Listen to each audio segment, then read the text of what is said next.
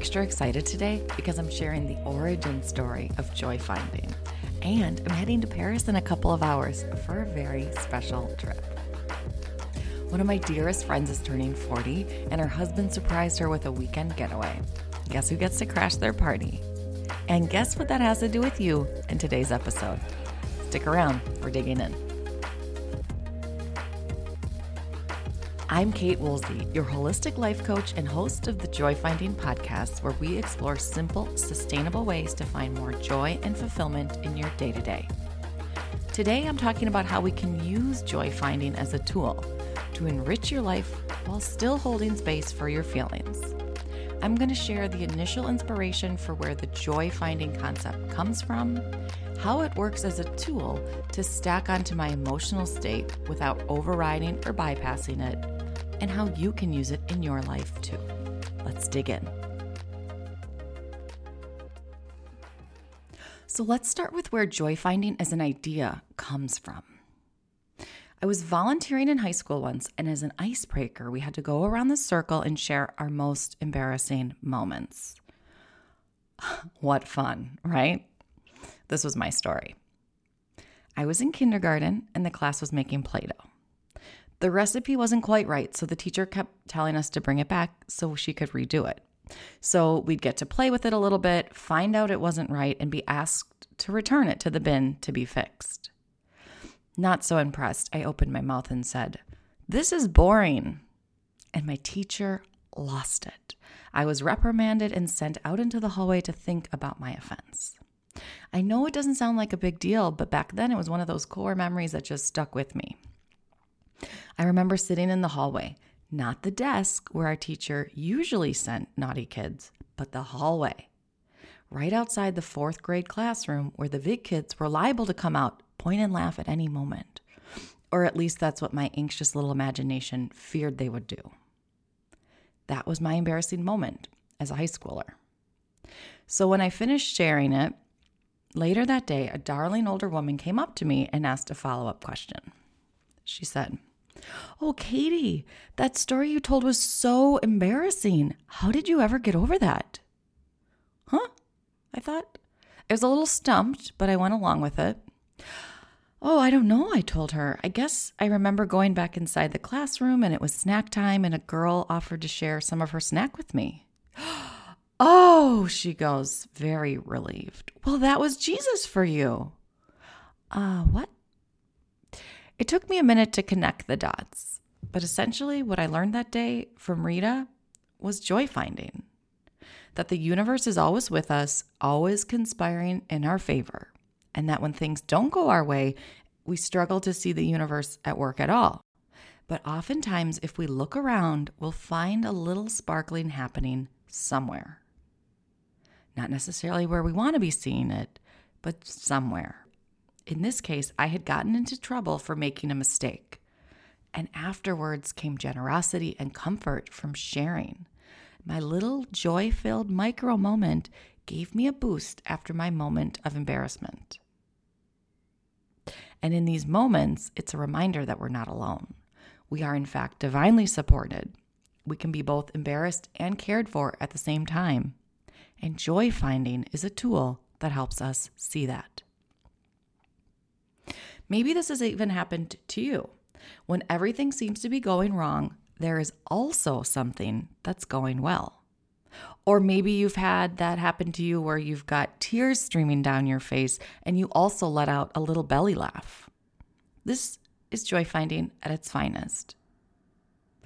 So, flashback to me in high school learning about this from Rita for the first time. I was curious. She didn't call it joy finding. That's a name that I've since come up with. But what Rita told me resonated, right? I had a moment of hardship and then I had support from the divine. I put it to work. I thought back on my life searching for evidence to determine whether this principle held up. When things didn't go my way or if something bad happened, was there a glimmer of hope nearby? I wanted evidence.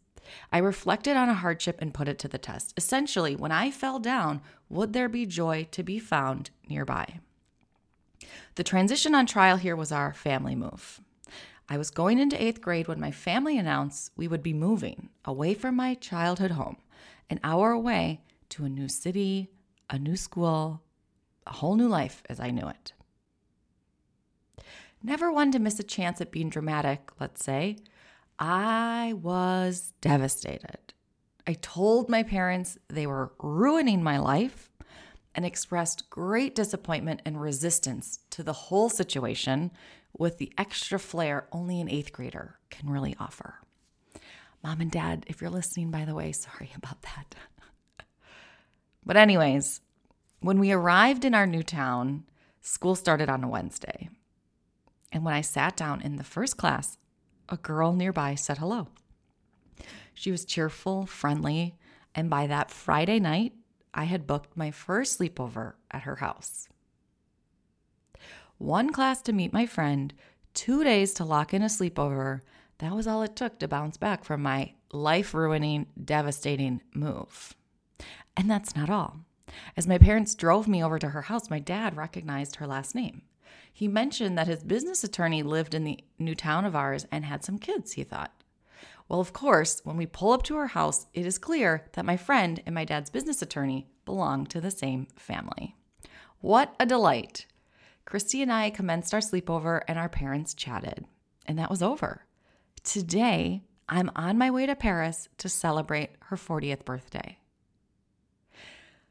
This is what I think of as synchronicity at its finest joy finding in the wild, the evidence that teaches us Gabby Bernstein was right, and the universe always has your back.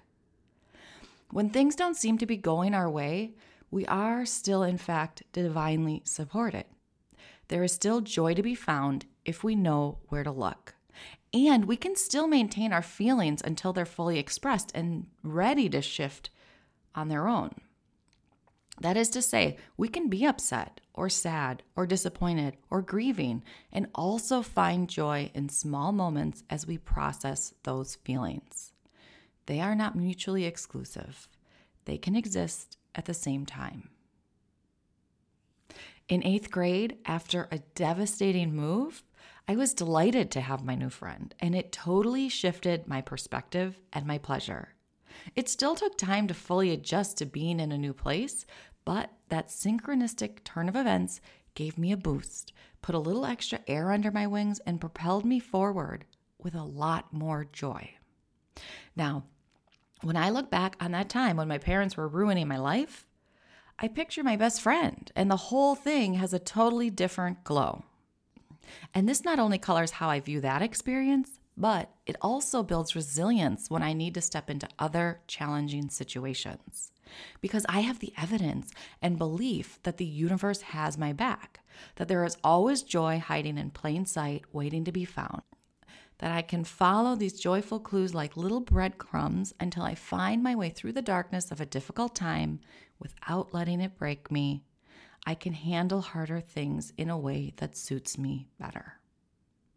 It helps me keep my perspective and a bit of emotional balance as I go.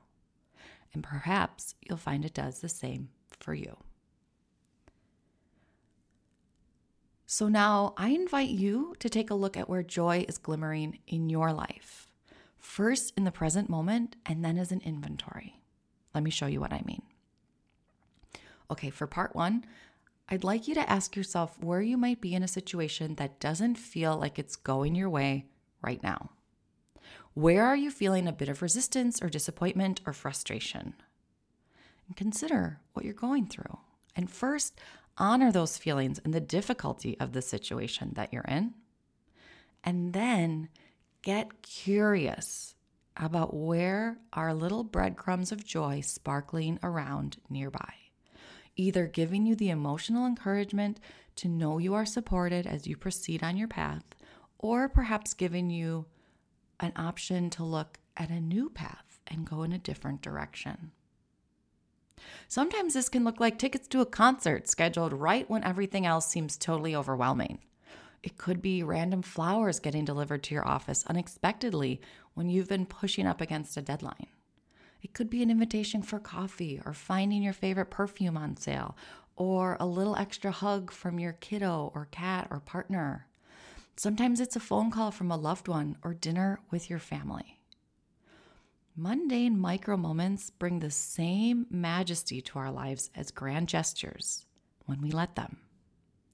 Joy finding is not the size of the offering, but about the imprint it makes inside of us. It's one of those things that brings unexpected comfort and joy, that brightens your heart up a little bit, just enough to remind you to keep your faith. So ask yourself where is joy to be found amidst your difficult situation right now? And how can you leverage that as evidence that you are divinely supported and you will get through this? Okay, now part two. I encourage you to reflect back on your life at the hard times that felt uncomfortable or confronting or formative and go on a little retrospective joy finding journey. Put this to test in your own life and see how it shakes out. When you reflect on hardships, ask yourself what helped you get through that? Look for joy shimmering nearby. Was it encouraging you to look in a different direction for a moment to find hope or respite? Or was it pulling you towards another path altogether? If you look hard enough at hard situations, can you find the joy?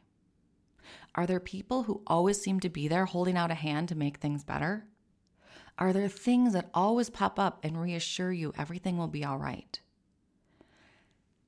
Look for the evidence in your own life and lean into this. Lean into the joy that you see. Let it remind you that you are deeply divinely supported no matter what the circumstances are in your life in this moment. You are not alone. You are held with great care by the divine. No matter what you're going through, there is enough room here for both all of your feelings and joy finding. And sometimes that joy finding is even the bud of a 28 year friendship. Thank you so much for listening today. I'm your host, Kate Woolsey. Join me next week for another episode of the Joy Finding Podcast. If you like what you heard, please subscribe, leave a review, or share it with a friend. And if you'd like to learn more about how to work with me one on one, send me an email at kate at katewoolseywellness.com. This podcast was produced by Uncharted Collective. I'm your host, Kate Woolsey. This is the Joy Finding Podcast. Thank you for listening. See you next time.